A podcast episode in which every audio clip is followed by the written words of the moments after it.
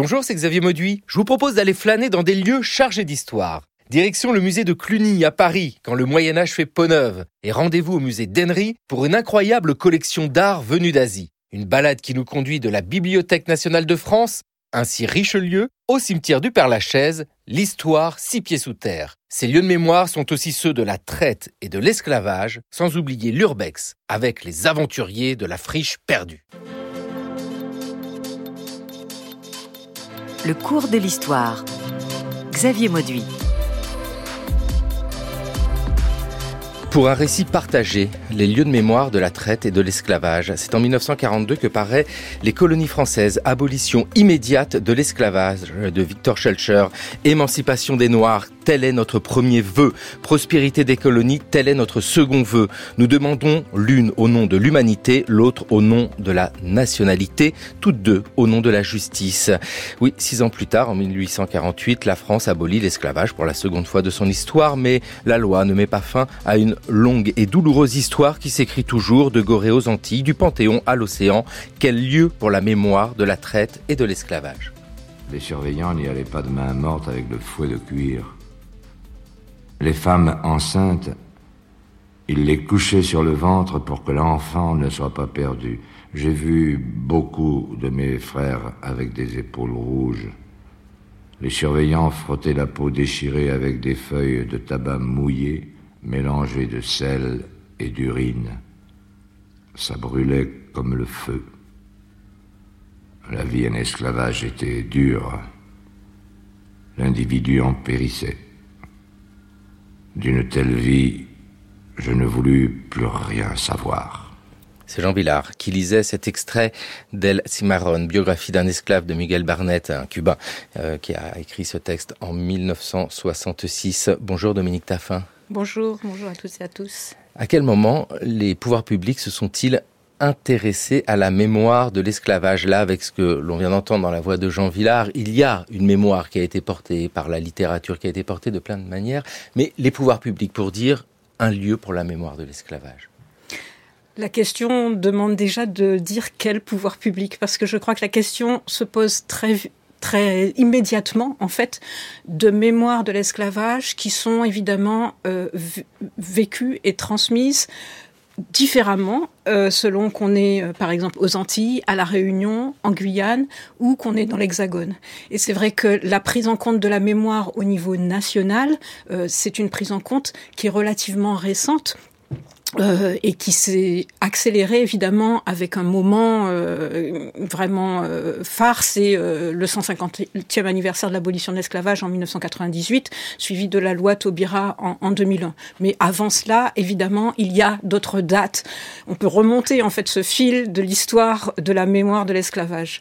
On pourrait même parler des mémoires de l'esclavage. Hein. Vous venez de l'évoquer, Dominique Taffin. Elles sont plurielles ces mémoires. Elles forment une mémoire globale, mais il y a des vécus différents des ressentis différents selon là où on se place. Oui, c'est très clair et je crois que justement si on, on considère finalement un point de départ qui serait euh, même la première abolition de l'esclavage, on peut retrouver des jalons en fait de la construction de, de ces mémoires qui sont portés par différents acteurs euh, et qui aujourd'hui euh, évidemment euh, voilà demandent à être beaucoup plus partagés et c'est notamment le travail que nous faisons à la Fondation pour la mémoire de l'esclavage avec euh, tous les historiens qui constituent notre conseil scientifique. La première abolition de l'esclavage c'est pendant la Révolution française en 1794 avec nous aujourd'hui dans le cours de l'histoire Frédéric Régent bonjour. Bonjour. Nous parlons de lieux de mémoire quand il est question de l'esclavage, en fait, tout est lieu de mémoire au sens où l'esclavage n'est pas simplement un port de départ en Afrique, un point d'arrivée aux Antilles, euh, par exemple, c'est l'ensemble de la métropole qui est concernée. Tout pourrait être lieu de mémoire. Oui, euh, bien sûr. Alors, j'ajouterais juste une chose, c'est qu'en 1948, pour le centenaire de l'abolition de l'esclavage. Il y a eu une grande cérémonie à la Sorbonne avec des discours de Monerville, de d'Aimé Césaire et de Léopold Sédar Sangor. Et donc là déjà, on avait euh, ce, ce, cadre de, de lieu de mémoire. Et surtout que lors de cette cérémonie du centenaire, on a annoncé la panthéonisation de, de Victor Schulcher. Alors pour euh, parler des, des lieux de mémoire, effectivement, on a à la fois des lieux sur place hein, où l'esclavage a été pratiqué aux Antilles, en Guyane, en Martinique, des vestiges d'habitation.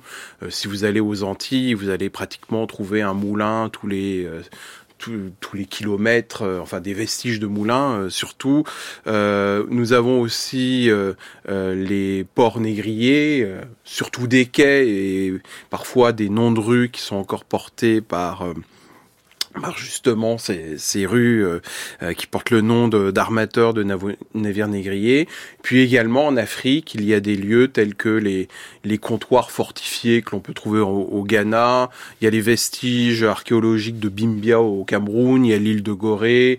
Euh, et puis il y a aussi ce qui a été mis en place récemment, je pense à la porte du non-retour à Ouida au Bénin.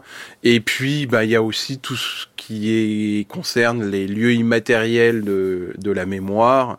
Et euh, je, je, pense à, à, quelque chose qui euh, qui a beaucoup de sens, notamment chez les associations mémorielles. Ce sont ces, listes de personnes qui étaient esclaves et qui sont devenues libres en 1848 et euh, qui euh, sont portées par des, associations qui souhaitent mettre en place un mémorial inscrivant donc l'ensemble de ces plus de 200 000 euh, personnes. Et euh, bah, ça aussi, ça fait partie des, des lieux de mémoire. Très important ce que vous venez de dire là, c'est une histoire qui est incarnée. Hein. Ce sont des mm. hommes, des femmes, des enfants. Euh, retrouver les noms déjà, c'est une démarche aussi qui participe de la mémoire. Très important. C'est pas si simple que ça. Il y a les descendants. C'est quelque chose aussi qui est dans les préoccupations autour de cette réflexion de la mémoire, de l'esclavage et de la traite. Oui, cette question de, de l'incarnation et de l'individualisation finalement, hein, de, de, de, ne pas rester sur une vision totalement de masse informe qui a quand même dominé avec les chiffres, qui étaient nécessaires évidemment, de, de, savoir que euh, la traite euh, transatlantique, donc vers euh, les Amériques ou l'océan Indien, elle a déporté environ 15 millions. Enfin, et là encore, on a les chiffres sont susceptibles encore d'augmenter puisque c'est vrai que la connaissance sur la traite de l'océan Indien commence seulement hein, à, être euh, beaucoup plus euh, beaucoup plus fine. Euh, donc ça, c'était important évidemment comme première étape, la prise en compte, de l'ampleur de ce système et de comprendre que c'est effectivement un système qui a englobé bah, le monde, en particulier ces trois continents de l'Europe, de l'Afrique, des Amériques euh, et donc euh, là, on est dans quelque chose qui est mondialisé. Euh, donc on a ces échelles finalement d'une mémoire mondiale. Alors c'est ce qu'affirme par exemple la mise en place du programme de la route de l'esclave, donc qui s'appelle maintenant les routes des personnes mises en esclavage à l'UNESCO en 1994, donc qui va fêter ses 30 ans l'année prochaine.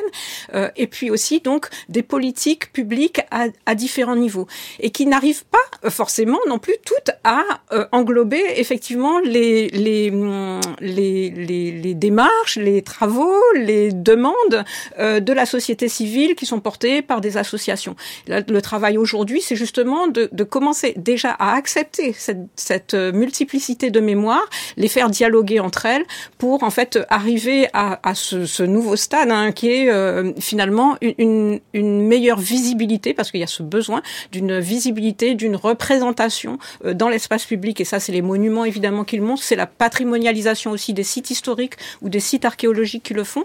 Donc euh, pour que en fait cette diversité de mémoire euh, puisse être véritablement euh, connue de tous, voilà, et, qu'elle ne soit pas cloisonnée. Oui, et puis diffuser les travaux des historiens, des historiennes, ça c'est aussi quelque chose qui est très important. Frédéric Régent, ça fait un moment qu'il y a des travaux évidents qui permettent une meilleure compréhension de ce qui s'est passé.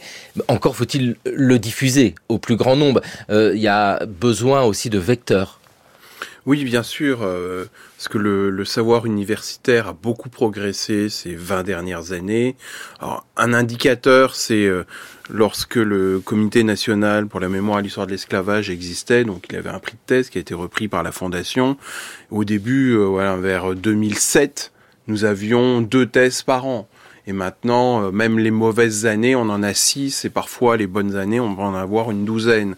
Donc on voit que la, la connaissance scientifique a progressé, euh, également bah, la production en termes de livres aussi euh, a fortement euh, progressé, euh, et puis après bah, il y a d'autres aussi, d'autres supports, hein, bah, votre émission par exemple, ou je pense au, à des documentaires, donc là aussi, par exemple le documentaire Les routes de l'esclavage sur Arte a fait plus de un million de, de plus d'un million de vues. Donc euh, voilà, on sent que c'est une question qui touche de plus en plus euh, le public maintenant. Euh, c'est vrai qu'il faut toujours un certain temps entre la diffusion de la connaissance du savoir universitaire qui a évolué, qui est pas aussi simpliste que on peut présenter l'esclavage ou ressentir l'esclavage. donc ça, ça met encore, ça met, ça met encore du temps c'est quelque chose qui est valable hein, pour l'ensemble des champs disciplinaires, des objets d'études. Hein. Mais mm. dans le cas de l'esclavage, il y a une attente. On le sent bien, une attente. Alors, on va dire la société civile, on pourrait dire les gens. Mm. Il y a une vraie demande de compréhension. Alors, de manière euh, très générale, mais on le sent bien dans l'actualité régulièrement. Ça palpite très fort, hein, Dominique Taffin. Oui, c'est clair. On le voit. Euh nous, dans les formations, par exemple, euh, qui sont organisées euh, avec le ministère de l'Éducation nationale, qui sont toujours extrêmement fréquentées, on le voit dans des rencontres comme les, euh, les rendez-vous de l'histoire à Blois, où de plus en plus fréquemment, en fait, cette thématique est, est, abordée, et ça fait chaque fois ça le comble. Et puis on le voit évidemment aussi dans les médias. donc là, nous entrons donc au, au, fin avril, mais même d'ailleurs cette année un petit peu particulièrement, puisque le 7 avril, on va marquer les 220 ans de la mort de Toussaint Louverture donc un de ces personnages justement euh, clés euh, de l'histoire euh, de l'esclavage, qui est encore très mal connu en France.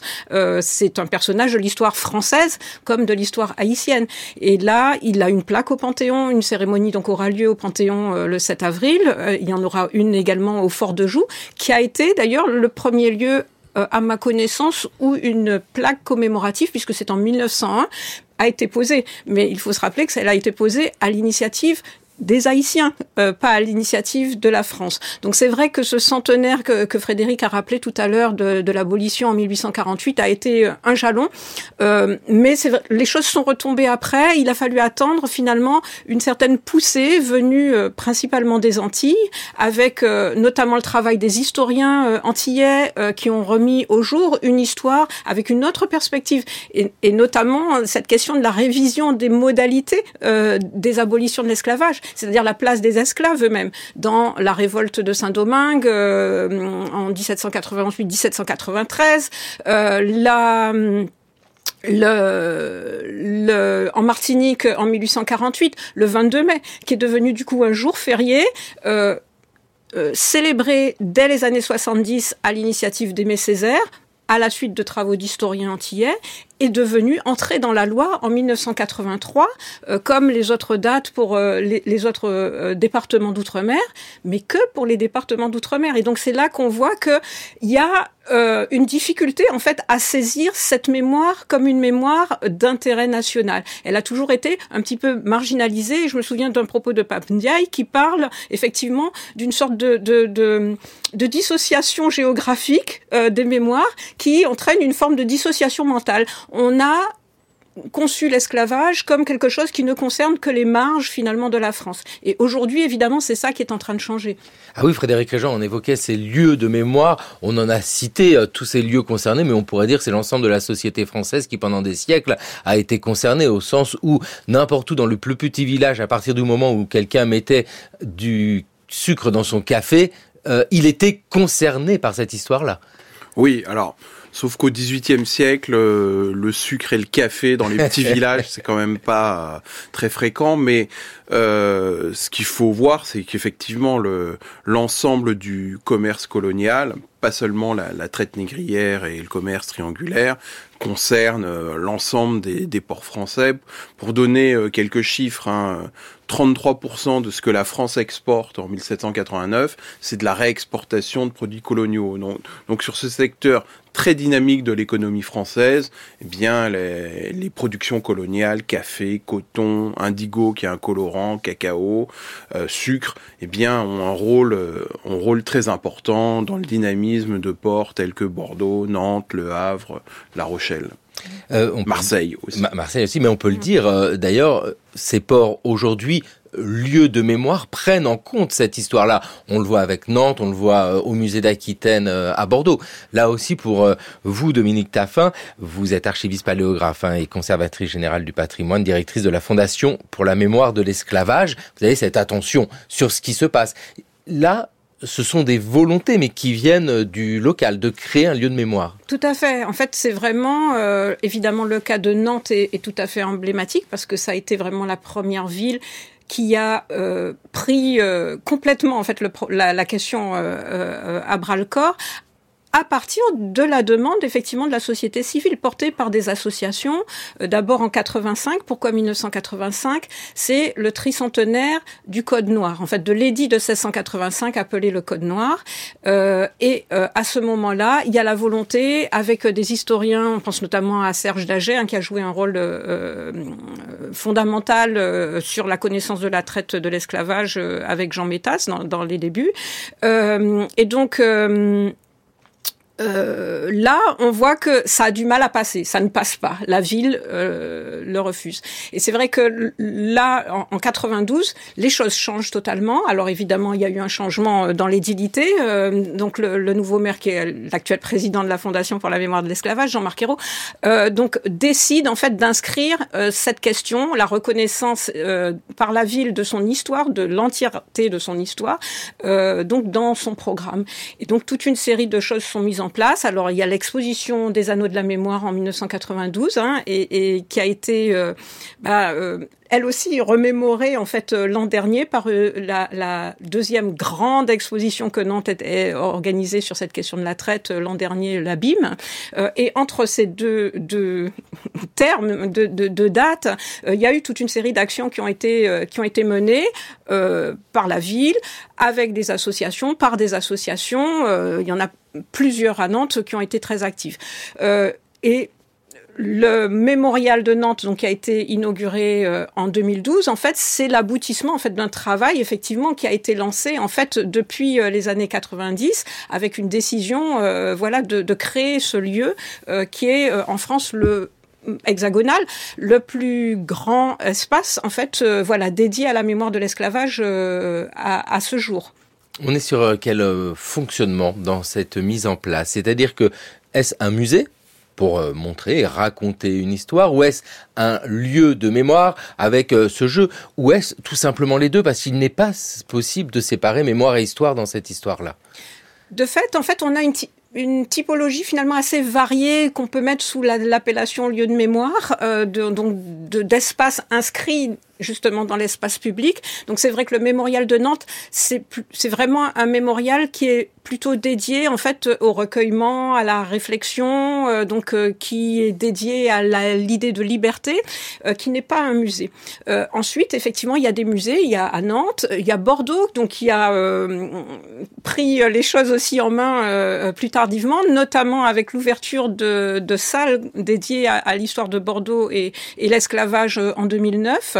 Euh, et puis, euh, il y a d'autres villes là qui emboîtent le pas. Alors, La Rochelle avait été assez tôt aussi hein, dans, dans, ce mouvement, euh, mais il est beaucoup moins développé visuellement. Enfin, voilà, même si il y a, par exemple, des plaques explicatives avec sur les noms de rues, par exemple. Au musée du Nouveau Monde, il y a une évocation de l'esclavage. Mais voilà, la, la, Normandie, qui était restée encore jusqu'à présent en retraite, donc est en train, elle aussi, finalement, de monter à bord. Alors, avec le, les, les, travaux d'historiens, notamment de l'Université du Havre, comme Éric Saunier.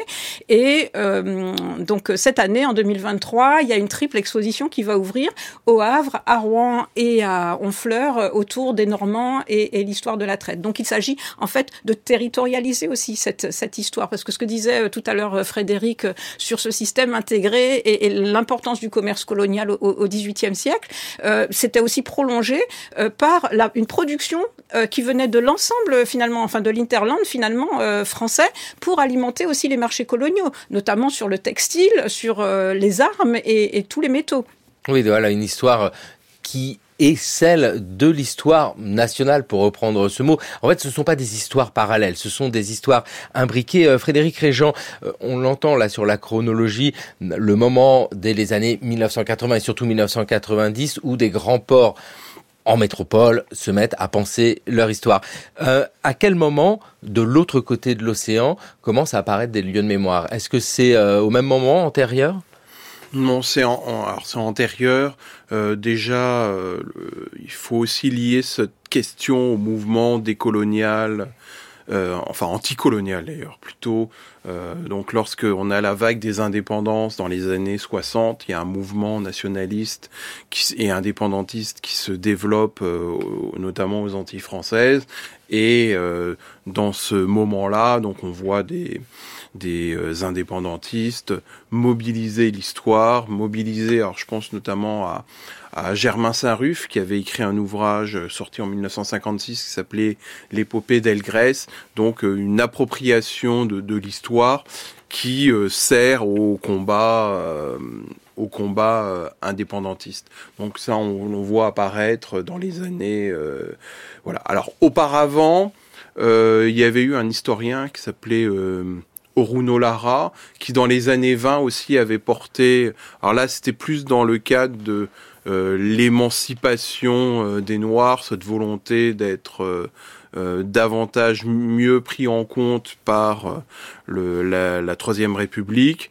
Euh, donc voilà un peu les, les jalons de, de, de, cette prise en compte sur place. Puis on peut même remonter un peu plus loin avec Egésip Légitimus, donc qui a été le premier député socialiste noir et qui lui aussi mobilisait le discours sur l'esclavage pour bah, justement convaincre euh, bah, les masses de travailleurs de, de, le suivre dans, son combat euh, pour euh, de meilleures conditions de travail pour tous les, travailleurs de la canne à sucre. On entend bien qu'il n'est pas possible de séparer l'histoire de l'esclavage de l'histoire en général, et combien cette histoire de l'esclavage et de la traite est liée en fait à des moments. Euh, on, l'entend respirer euh, selon les préoccupations les indépendances, les luttes contre le colonialisme, c'est un autre moment de réflexion pour dénoncer l'esclavage et la traite.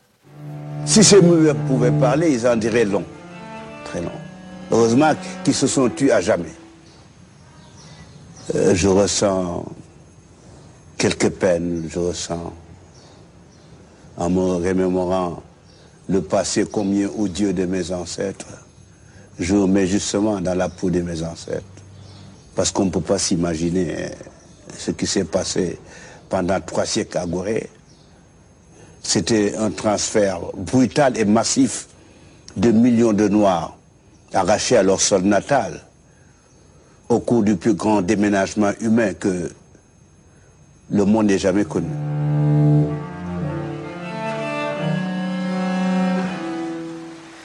C'est Joseph Diane qui s'exprimait dans l'émission Talassa à propos de l'île de Gorée. L'île de Gorée, nous sommes euh, au Sénégal, nous sommes au large de Dakar. Là, on a un lieu de mémoire qui s'impose comme une évidence, au sens où il a été voulu comme lieu de mémoire, mais parce que il était euh, clairement identifié. On peut d'ailleurs rappeler ce que c'est que cette île euh, de Gorée, sa place dans cette histoire? Oui. Alors donc l'île de Gorée a d'abord été euh, une, un comptoir hollandais.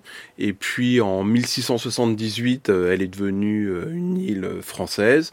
Et euh, c'était un lieu de départ des expéditions. Alors, c'est plus un lieu symbolique maintenant qu'en réalité, on dénombre sur la base de données 5000 esclaves qui sont partis de Gorée sur les 12 à 13 millions partis des côtes africaines. Bon, mais le fait que ce soit une île, euh, fait que les, les, vestiges ont été mieux conservés que lorsque euh, il y a eu des constructions par-dessus euh, les anciens euh, comptoirs négriers qui, qui parsemaient euh, les côtes africaines hein, qu'on trouvait de, bah, justement de, de Gorée jusqu'à Luanda voire même de l'autre côté au Mozambique on, et, et, même encore plus au nord avec Zanzibar. Donc c'est un lieu, c'est un lieu important. Ça a été un des premiers lieux de mémoire en Afrique sur cette question. Lieu de mémoire en Afrique, lieu de mémoire ailleurs, Caraïbes, Antilles. Dans ces lieux de mémoire, il y a l'idée de trouver un lieu. Donc ici, c'est le cas de l'île de Gorée. Il est possible de s'appuyer sur quelque chose, une histoire, euh, des vestiges par exemple, c'est pas toujours le cas. Euh, Dominique Taffin, cette réflexion sur les lieux de mémoire est complexe. C'est où installer le lieu de mémoire quand tout est mémoire? Oui, évidemment, en particulier quand on est euh, dans les, territoires qui ont été les anciennes colonies esclavagistes, euh, où euh, tout le territoire était approprié, sauf les montagnes, et encore aujourd'hui, dans les zones forestières, on on cherche à redécouvrir aussi ces, traces. Et là, c'est justement une autre approche aussi de la mémoire euh, qui va être celle des personnes qui ont échappé au système euh, de la plantation, ceux qui sont partis en marronnage. Et il y en a eu des communautés dans certaines îles stables dans, ou dans certains territoires évidemment très constitués, comme en Guyane par exemple, où euh, évidemment là on, on, est face à un phénomène important, durable de marronnage, ou euh, dans les autres îles. Et à La Réunion, par exemple, c'est très intéressant parce que ces dernières années, il y a eu des fouilles archéologiques qui ont permis du coup de d'identifier des sites euh, de marronnage euh, qui du coup, s'appuient véritablement sur une connaissance scientifique et permettent de, euh, du coup, de, d'ancrer dans le territoire en fait des lieux, euh, voilà, dans lesquels le lien euh, étroit entre l'histoire et la mémoire peut se faire. Il y a aussi dans la toponymie de réunionnaise, c'est très intéressant parce que vraiment là c'est un cas assez assez particulier où beaucoup de toponymes de l'intérieur de la Réunion réfèrent en fait à des personnes qui ont été notamment des, des chefs marrons. Donc ça c'est un, un, nouveau type de lieu de mémoire qui est en train d'émerger et il y a des recherches qui sont en cours dans d'autres îles euh, justement pour pouvoir en fait euh, rendre cet hommage. Mais plus traditionnellement en fait, et c'est là qu'il y avait une difficulté, évidemment la, la plantation, ce qu'on appelle l'habitation dans le langage euh, voilà de, l'histoire de, de l'esclavage et de l'histoire coloniale. Bah, c'est un lieu qui est pas forcément facile à approprier. Pourquoi? Parce que bah, il renvoie plutôt à la domination il renvoie au pouvoir du maître et il faut bien dire que dans la politique de patrimonialisation qui a été quand même menée un petit peu euh, selon les principes, euh, notamment voilà monuments historiques, etc. On portait plus d'attention à des à des lieux euh, de construction solide. Donc évidemment, c'était les fortifications, c'était les églises, c'était les maisons de maîtres. Et tout ce patrimoine qu'on dit vernaculaire a été en fait laissé laissé de côté. Aujourd'hui, on va s'intéresser aux rues, ce qu'on appelle les rues Cazenègre par exemple, ou les camps, euh, ce qu'on appelle camps d'esclaves à la Réunion, les rues Cazenègre euh, comme on le dit aux Antilles, pour essayer en fait de retrouver là encore le, le, passage et la vie des personnes en esclavage Euh, et, ça, cette question de l'appropriation, c'était vraiment un problème qui ont bien pointé euh, Édouard Glissant ou Patrick Chamoiseau quand il parlait de traces mémoire, où justement, bah, ce qu'il dénonçait, c'était que le monumental renvoyait toujours au colonial et qu'il y avait euh, par contre, de la mémoire, il y en avait, mais c'était une mémoire plus incorporée, plus immatérielle, évidemment, celle qu'on va retrouver dans tout simplement les cultures créoles, euh, les lieux euh, du, de, de, où on se retrouve pour les roses euh, en Guadeloupe, euh, pour le Belay euh, en Martinique. Et, et en fait, justement, ce passage aujourd'hui dans un lieu ancré dans l'espace, il se fait ou par le monument, ou par une nouvelle lecture de ces lieux historiques et pour cela, l'archéologie en fait a un rôle assez majeur euh, à jouer, comme on le voit notamment autour des sites funéraires, euh, comme Lance Marguerite en Guadeloupe, qui a eu un site euh, donc un, vaste cimetière d'esclaves qui a été mis au jour. Alors j'ai oublié quand, c'est au début des années 2000, hein, Frédéric, mmh. euh, et qui est un lieu euh, aujourd'hui euh, où se passent des cérémonies régulièrement. Et tout récemment, en Martinique, à lens sur le territoire des Anses d'Arlay, où un petit site funéraire à la fois amérindien et d'époque coloniale, euh, donc où on pense qu'il s'agit d'esclaves, c'est un cimetière d'habitation, et des cimetières d'habitation, il y en avait sur toutes les habitations. mais celui-ci qui était en bord de mer, donc aujourd'hui, voilà, devient un lieu effectivement de mémoire parce qu'il est investi par un groupe notamment de riverains et plus largement la population martiniquaise. Avec ce travail inconsidérable de l'INRAP, l'Institut national de recherche archéologique préventive, parce que c'est ça aussi, c'est trouver du lieu. Frédéric Régent, il y a dans cette histoire un aspect complexe, trouver de la mémoire pour des populations qui ont été invisibilisés, mais volontairement invisibilisés. Euh, effacer le nom, on l'a dit, euh, il n'y avait rien, effacer l'existence. C'est aussi une reconstruction à proposer pour soutenir cette mémoire. Parce que, comme vient de le dire euh, Dominique Taffin, c'est sûr que à côté de la maison de maître, que montrer? Oui, c'est évident. D'ailleurs, souvent l'histoire de l'esclavage a été vécu et considéré comme une honte par les personnes. Moi, je me souviens de des fois en discutant euh, quand j'étais professeur en collège en Guadeloupe avec euh, des membres du personnel qui me disaient "Oh non, l'esclavage, c'est pas bien, faut pas en parler." C'est voilà. Donc maintenant, c'est on trouverait moins ce, type de discours. Mais euh, il y avait une, certaine honte. Moi, je prends l'exemple de ma grand-mère. Lorsque j'ai trouvé un document montrant que son arrière-grand-père était né de père et mère inconnus en Afrique, elle m'a dit heureusement qu'on n'a pas su ça avant. Enfin voilà, donc il y avait effectivement une question de, honte, tout simplement parce que les choses étaient... Euh, euh, alors, pas dans le sens politique d'oubli volontaire. Je suis pas trop mhm. partisan de cette idée-là, mais euh, euh, la manière dont on constituait les manuels historiques, euh, voilà, que ce soit pour l'Hexagone ou pour l'outre-mer, c'était de faire de bons soldats français, de, enfin, voilà, la ligne bleue des Vosges, aller reconquérir l'Alsace et la Moselle, c'était ça le, le but. Et, euh, et c'est vrai que cette histoire-là, euh, elle était euh, passée à l'arrière-plan. On mettait beaucoup en avant aussi les figures abolitionnistes telles que Victor Schulcher. Hein. si vous allez en Martinique, entre une ville qui s'appelle Schulcher, le lycée Schulcher, dans toutes les villes vous avez une rue Schulcher. Enfin, voilà, il y avait un véritable culte à l'égard de Schulcher qui faisait finalement oublier un certain nombre d'aspects de, de, cette mémoire, notamment tout ce qui concerne euh, les luttes euh, d'esclaves. Alors maintenant, on, on, aurait le sentiment chez certains que le balancier retombe complètement du côté des luttes des esclaves en oubliant euh, les abolitionnistes, mais il faut voir que le combat pour aboutir à l'esclavage, c'est un va-et-vient sans cesse entre à la fois les abolitionnistes qui n'hésitent pas à évoquer les révoltes d'esclaves. Hein.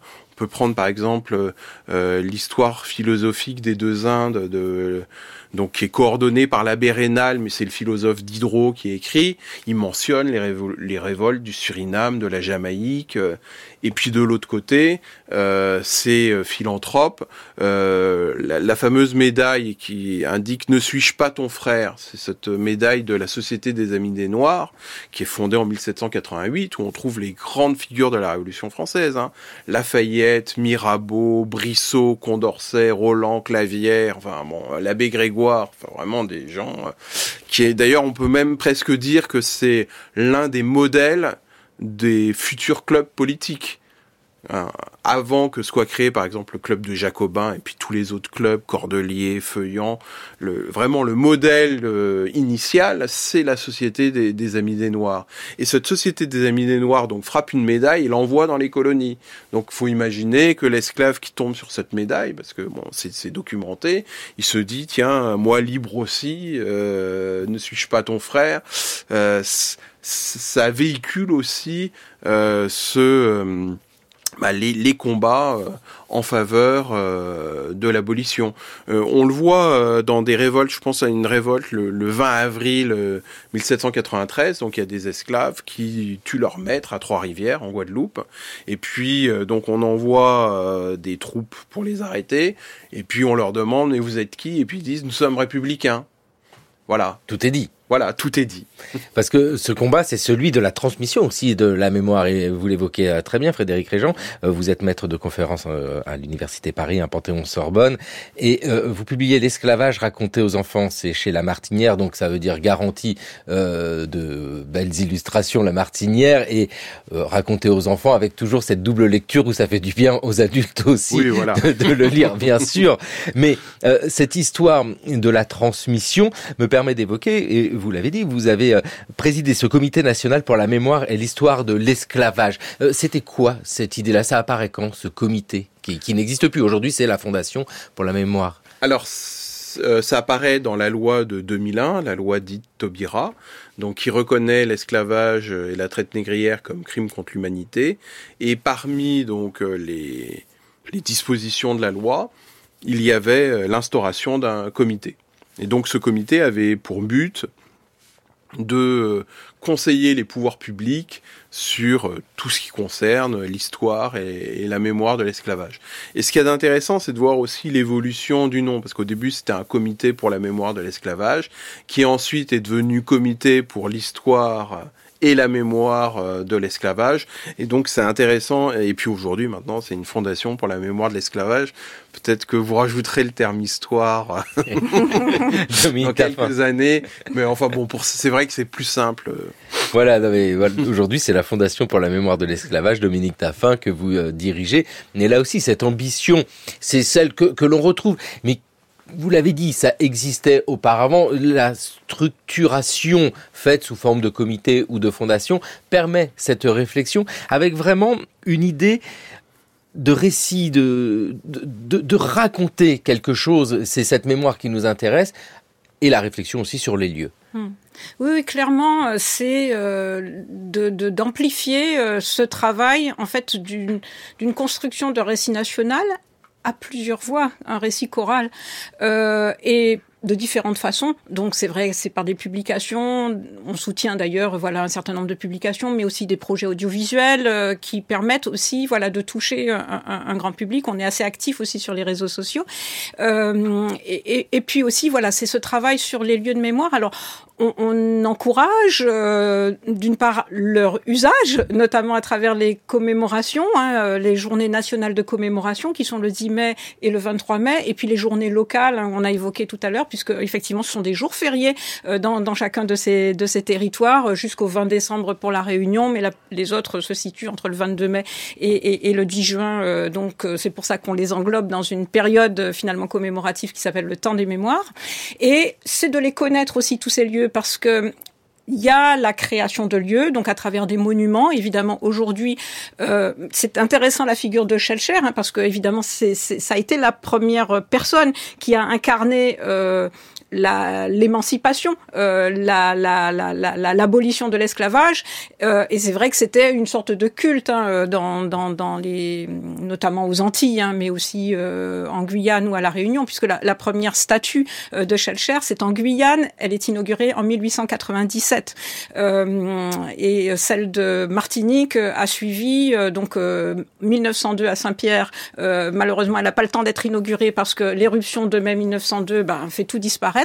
Donc on en commande une, autre euh, et elle est inaugurée à, euh, Fort-de-France en, en, 1904. Ce qui est intéressant en parlant de cette euh, statue, c'est de comprendre aussi, enfin de l'histoire de ces statues qui jusqu'à leur déboulonnage hein, en 2020, c'est justement de comprendre finalement aussi qui s'est approprié et, et, comment les choses ont changé. Et, et c'est vrai que cette figure de Schellcher, elle avait fini par envahir. Hein, c'était un vrai culte. C'était son anniversaire qu'on souhaitait euh, le, le 21. Le son anniversaire, c'est plus que ça. C'était la, la Saint Victor. mais c'est ça. Il s'appelait Victor. Il était né le 21 juillet. Donc c'était vraiment un culte. Euh, voilà. Évidemment, c'est contre ça que euh, voilà les historiens des années 60 notamment se sont se sont aussi un peu mobilisés pour rétablir le récit. Donc aujourd'hui, c'est vrai que ces lieux de mémoire euh, voilà, qui, éclaire d'autres aspects en fait de l'histoire de l'esclavage euh, aujourd'hui. Donc mieux connaître l'expérience euh, des, personnes en esclavage elles-mêmes, notamment,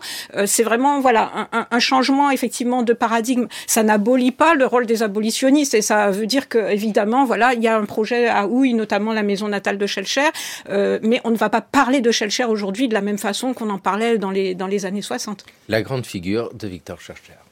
À Paris, après avoir été exposé au palais du Luxembourg, les cendres de Victor Schellcher, promoteur de l'émancipation des esclaves, et de Félix Eboué, premier gouverneur noir d'AEF, ont été portés au Panthéon en présence du président de la République et de Madame Félix Eboué. Par ce geste, la France a voulu marquer sa reconnaissance à celui qui lutta pour la liberté des Noirs et à celui qui, dès 1940, choisissait le chemin de l'honneur français. Nous étions en 1949 euh, pour l'entrée de Victor Schellcher au Panthéon avec euh, Félix Eboué. Nous étions l'année qui suivait le centenaire de l'abolition de l'esclavage. Euh, Frédéric Régent, bon, document d'archives lourd de sens, hein, parce que sauver l'honneur français, c'est quand même avec une portée très nette. Mais alors, moi, ce que je voudrais comprendre, et c'est en ça que c'est passionnant, parce que dès qu'il est question de mémoire, il est question aussi de sensibilité. Pourquoi aujourd'hui la figure de Victor Schulcher est remise en question. Pas par tout le monde, hein, bien sûr. Alors, je pense que Schulcher a été victime du Schulcherisme, donc un culte exacerbé. Hein. On voit, euh, voilà, son anniversaire, le, la Saint-Victor était un jour célébré euh, aux Antilles, donc c'est quand même euh, euh quelque chose d'important. Alors aujourd'hui, ceux qui se sont attaqués à Schulcher récemment, hein, en 2020, lorsque des statues ont été abattues, Hein, moi, je préfère dire que les statues ont été abattues plutôt que déboulonnées. Euh, il y a à la fois, Schulcher symbolise la France, euh, il y a aussi une lecture euh, des fois euh, décontextualisée de Schulcher. En 1832, il écrit, bon, il n'est pas encore dans l'abolitionnisme immédiat, et voilà, il considère que que le, du fait même de l'esclavage, les esclaves ne sont pas capables de devenir citoyens parce que le système les a rendus euh, complètement euh, inapte à, exercer euh, la citoyenneté. Donc voilà, on, prend des choses décontextualisées des, propos de Schulcher. Bon, Schulcher qui est aussi favorable à la colonisation, mais qui veut une colonisation pacifique non violente. Hein. Et d'ailleurs, il l'affirme suffisamment. Et dans le cadre de mouvements nationalistes, effectivement, Schellcher est devenu euh, le symbole à la fois du colonialisme, le symbole de la France, et c'est ça que euh, les personnes veulent abattre euh, en, dans le cadre de déboulonnage pour mettre en place des figures nouvelles de d'esclaves ayant lutté pour l'émancipation. Enfin, pour ma part, je pense que l'un n'exclut pas l'autre. Euh, bon, mais c'est effectivement moi ce qui m'a le plus gêné, c'est euh, dans ces euh, destructions de statues, ce qui m'a le plus gêné, c'est le parallèle qu'on en est arrivé à faire entre euh, la, statue d'un négrier qui est abattu à Liverpool et la statue de Schulcher en France. Enfin, ça, pose un véritable problème de connaissances historiques et de manipulation de l'histoire. Oui, parce que Schulcher critiqué parce qu'il a proposé les indemnités euh, aux propriétaires d'esclaves au moment de l'abolition. Ce n'est pas la même chose, et vous avez raison de le souligner, Frédéric Régent, que le négrier qui est toujours présent. Alors pas parce qu'il est négrier bien souvent, mais pour une autre fonction. C'est ça. Euh, oui, mais alors euh, justement, Schulcher voulait qu'on indemnise aussi les anciens esclaves, hein, pas seulement les propriétaires. Hein. Il voulait qu'on indemnise les anciens esclaves, sauf que les seuls qui ont été indemnisés sont les propriétaires. Euh, n'oublions pas aussi dans la chronologie de la révolution de 1848, le tournant de juin 1848 avec la répression des révoltes ouvrières euh, et la mise en place du Parti de l'Ordre. Et puis en décembre 1848, c'est le neveu de Napoléon Bonaparte, Louis-Napoléon Bonaparte, qui devient président de la République. Donc euh, voilà, on peut mettre beaucoup de choses sur le dos de Schulcher, mais sans Schulcher, il n'est pas certain que l'esclavage aurait été aboli aussi rapidement en 1848. C'est ça faire de l'histoire. Et c'est en ça que l'histoire est nécessaire pour cette euh, longue et douloureuse mémoire. Euh, Dominique Taffin, euh, tout ce que vient de nous expliquer Frédéric Régent, c'est aussi ce qu'il faut diffuser, mais pas pour dire ce qu'il faut penser, mais pour donner les éléments aux gens de compréhension de cette histoire et de leur propre histoire, de leur mémoire. Mmh. Oui, c'est le travail évidemment des historiens de restituer la complexité finalement euh, d'une histoire euh, euh, à la fois longue et qui se déploie en fait sur, sur plusieurs échelles.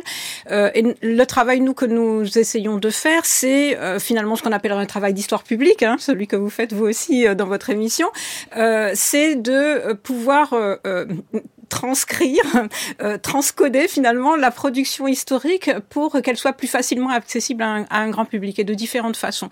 Euh, en ce qui concerne les lieux de mémoire en particulier, donc on, on travaille donc sur cette base de données euh, des lieux de mémoire qui sera donc euh, largement accessible très très prochainement, hein, euh, qui est une base de données qui recense en fait l'ensemble des, des, des, des, lieux, donc quel que soit leur type. Donc ça peut être des monuments, ça peut être des sites archéologiques ça peut être euh, des, lieux historiques, hein, des, lieux bâtis, ça peut être aussi des musées.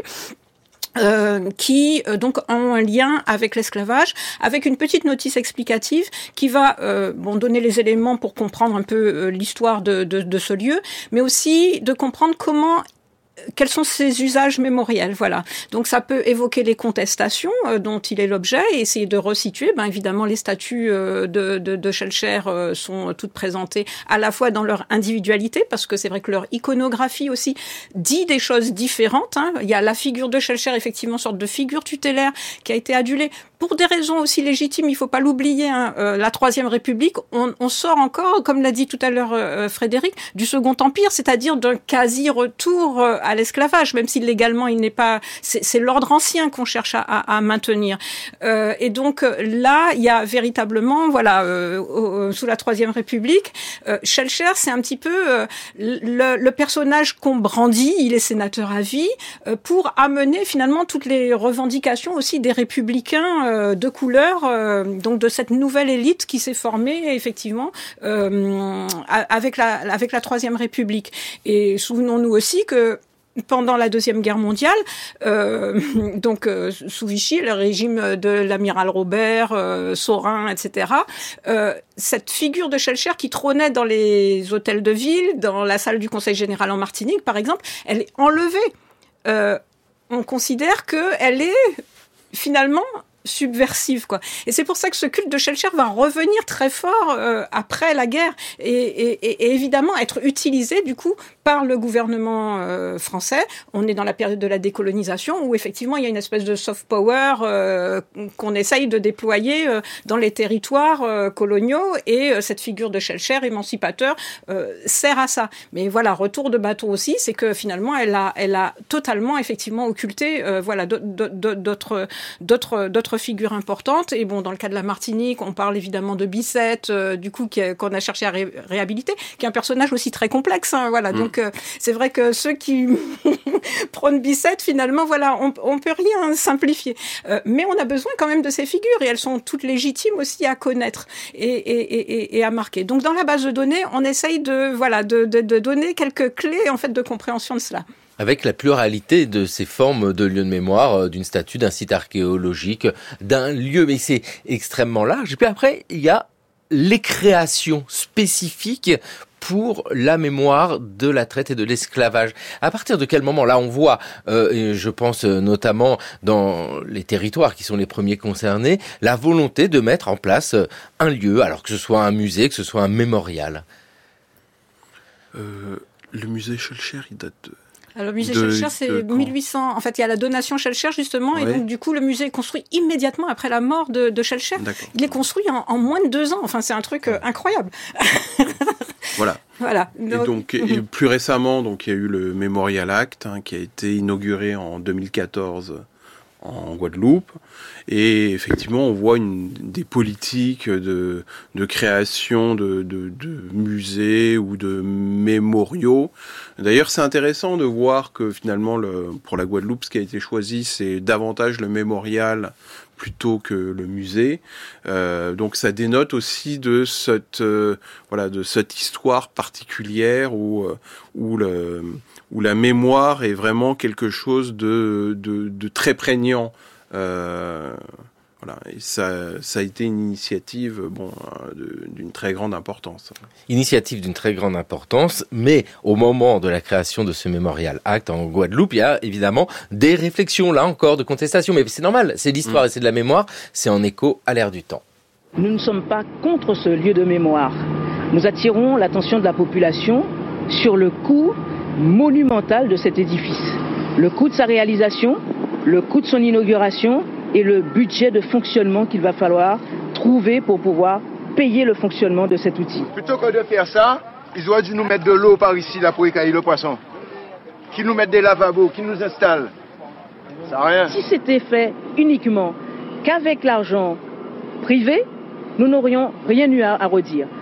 C'est l'argent des contribuables. Mais c'était en mai 2015 que s'exprimait sur RFO la présidente d'Ambition Guadeloupe, donc on est sur un, mouvement politique ici. Euh, un lieu de mémoire, ça pose polémique euh, par sa création. Ici, on voit bien hein, une réflexion sur l'argent, mais à portée longue, au sens où un lieu de mémoire euh, doit être soutenu. Il doit vivre.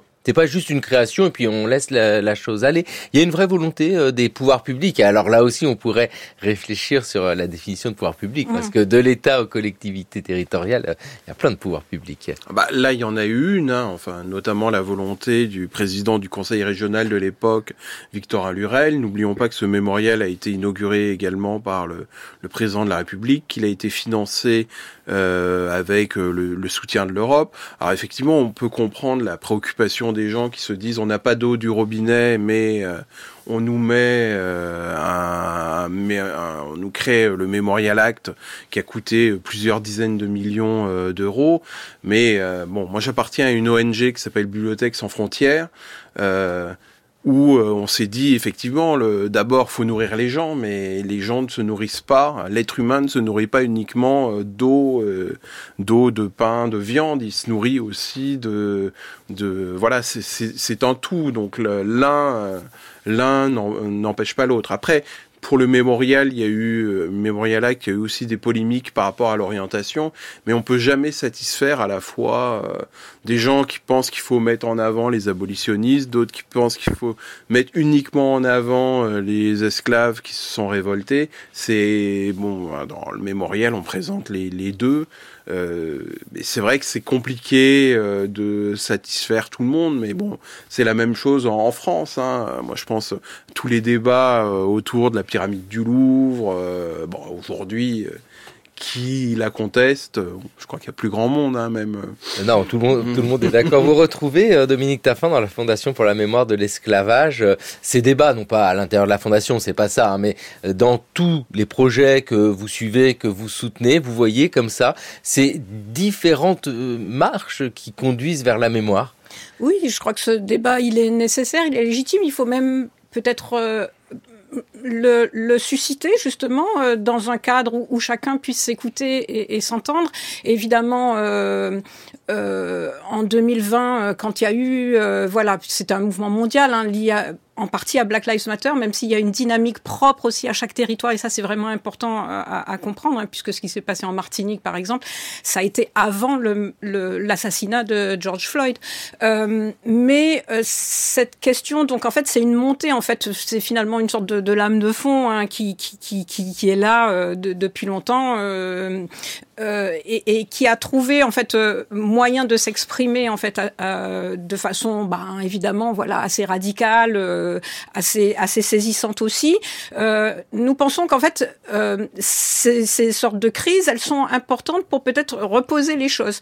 il y a des démarches effectivement de système. Ce qui était intéressant dans le témoignage qu'on vient d'entendre, c'est que évidemment les gens effectivement mettent en rapport, en, en, comparaison des besoins de nature différente, mais qui sont tous des besoins évidemment humains.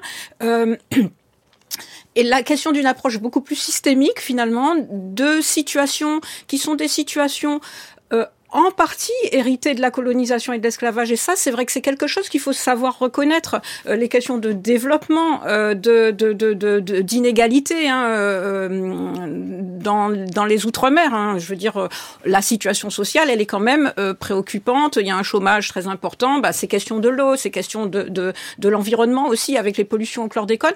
Tout ça, effectivement, est venu, alors parfois un peu se mélanger et il y a des instrumentalisations. Mais ça, ça, je crois qu'il faut aussi les prendre en compte pour euh, en fait mieux comprendre aussi euh, ces mouvements un peu euh, dans lesquels en fait la mémoire aussi est invoquée. Parce que finalement c'est un passé aussi sur lequel tout vient s'accumuler et, voilà et là ça, ça, explose euh, à certains moments. Donc je pense que de, de, de, déconstruire un petit peu tout ça, de démonter un peu tout le système et puis d'essayer de voir comment on peut intégrer en fait une politique qui va être une politique de la mémoire dans des politiques publiques euh, plus larges, mais d'en faire quelque chose euh, qui va ensemble. Et ça, ça va un petit peu dans le sens finalement des propos qu'on tient aujourd'hui autour des termes réparation, autour des termes justice euh, restauratrice, euh, c'est-à-dire de faire en sorte d'avoir une approche effectivement beaucoup plus systémique en fait de la situation euh, des humains qui sont dans ces territoires et qui se retrouvent, voilà, parfois voilà de bonne foi, parfois de moins bonne foi aussi, hein, mais en, en, situation en fait de, de, déprise en fait de, de, de leur de leur de leur avenir. Et donc cette question de la mémoire, elle est nécessaire aussi pour regarder cet avenir. Et quand on dit bon, euh, arrêtons de parler de l'esclavage et passons à autre chose, en fait, je crois que si on n'a pas déjà assaini ça, on va avoir un petit peu de mal effectivement à passer, euh, voilà, à l'avenir. Et la nécessité de l'histoire, justement, pour euh, prendre ce recul euh, nécessaire. On l'a bien évoqué avec euh, tous ces lieux de mémoire, certains spécifiques, comme le Mémorial Act, comme le Mémorial de l'abolition à Nantes, le musée d'Aquitaine à Bordeaux, les statues, les lieux, et puis pourquoi pas n'importe quel musée. Hein. On, peut le voir, et dans L'esclavage raconté aux enfants, votre livre, Frédéric Régent, on voit tous ces tableaux. Ben, ça aussi, ce sont des lieux de mémoire systématiques. Euh, donc euh, à guider notre regard pour comprendre cette histoire. Oui, et d'ailleurs, euh, on voit les, progrès qui ont été réalisés. Je pense à l'exposition Le modèle noir euh, au musée d'Orsay il y a 3-4 ans. et puis prochainement au Louvre, va y avoir une exposition autour de Guillaume Le donc qui était un peintre euh, guadeloupéen, métis, descendant euh, d'esclaves hein, dans, au XVIIIe siècle, qui va devenir même directeur de l'Académie de Rome. et il y aura une grande rétrospective de ses œuvres qui sera présente au Louvre en 2024. Eh bien, écoutez, merci à tous les deux. On ira au Louvre et on va lire l'esclavage raconté aux enfants votre livre Frédéric Régent et merci beaucoup Dominique Taffin. On va aller faire un tour sur le site de la Fondation pour la mémoire de l'esclavage. Mais pour le moment, nous retrouvons Gérard Noiriel. C'est le pourquoi du comment. Comment la paléoclimatologie renouvelle l'histoire des premières civilisations? L'histoire du climat, que j'ai abordée dans une autre chronique en évoquant les travaux pionniers d'Emmanuel Leroy-Ladurie, a bénéficié des nombreuses études scientifiques publiées ces dernières années pour mesurer l'ampleur du réchauffement climatique et tenter d'en limiter les effets. Une nouvelle discipline, appelée la paléoclimatologie, a pu ainsi voir le jour. Elle s'efforce de reconstituer les variations climatiques au cours du temps, de façon à montrer comment les modifications de leur environnement ont favorisé ou dégradé la vie des populations les paléoclimatologues ont remarqué que les grandes cités antiques qui ont été au cœur des premières civilisations étaient situées, pour la plupart, dans la zone intertropicale. Leur développement a été favorisé par le type d'agriculture qu'elles ont privilégié. Ce fut le cas du blé et de l'orge pour les premières cités occidentales et orientales, du riz pour les peuples asiatiques et du maïs pour les civilisations précolombiennes. Les climats tropicaux et subtropicaux offraient les meilleures conditions hydrologiques de telles cultures qui nécessitent un apport d'eau conséquent, mais aussi une période plus sèche. Les grands foyers de civilisation, orientale, occidentale, asiatique ou amérindienne, ont donc bénéficié du climat favorable qui régnait sous ces latitudes tropicales les paléoclimatologues ont émis l'hypothèse que la disparition de ces civilisations pourrait aussi s'expliquer en partie par des raisons climatiques. Prenons l'exemple de la civilisation sumérienne. Elle a connu son apogée à l'époque du roi Sargon, qui a fondé l'empire acadien en unifiant par la force les principales cités de Mésopotamie. Les dates de son règne sont incertaines, mais on les situe couramment entre 2280 et 2230 avant Jésus-Christ. Moins d'un siècle plus tard, cet empire s'est brutalement effondré et le désert a enseveli les grandes cités-États de la région pendant plus de trois siècles. Les paléoclimatologues ont établi un lien entre cet effondrement et les modifications climatiques. Une chute des températures de l'ordre de 1 à 2 degrés s'est produite en effet dans l'océan Atlantique Nord il y a 4100 ans, ce qui a provoqué une aridification de la Mésopotamie. L'analyse géochimique de coraux fossilisés retrouvés dans cette région a confirmé la succession de périodes de sécheresse extrême et de vents violents accompagnés de tempêtes de sable et de poussière. Ces catastrophes naturelles ont forcément eu un impact sur l'agriculture. Les difficultés croissantes qu'ont rencontrées les populations pour assurer leur subsistance ont sans doute contribué à aggraver les conflits entre les cités, provoquant la chute de l'empire sumérien. L'hypothèse des changements climatiques a également été avancée pour expliquer l'essor et le déclin des Mayas, dans la péninsule du Yucatan, des Khmers du Cambodge et des Vikings. Même si les variations climatiques ne sont certainement pas les seules et uniques causes de la déstabilisation d'une civilisation, ces études tentent à prouver qu'elles ont joué un rôle important dans l'histoire de l'humanité.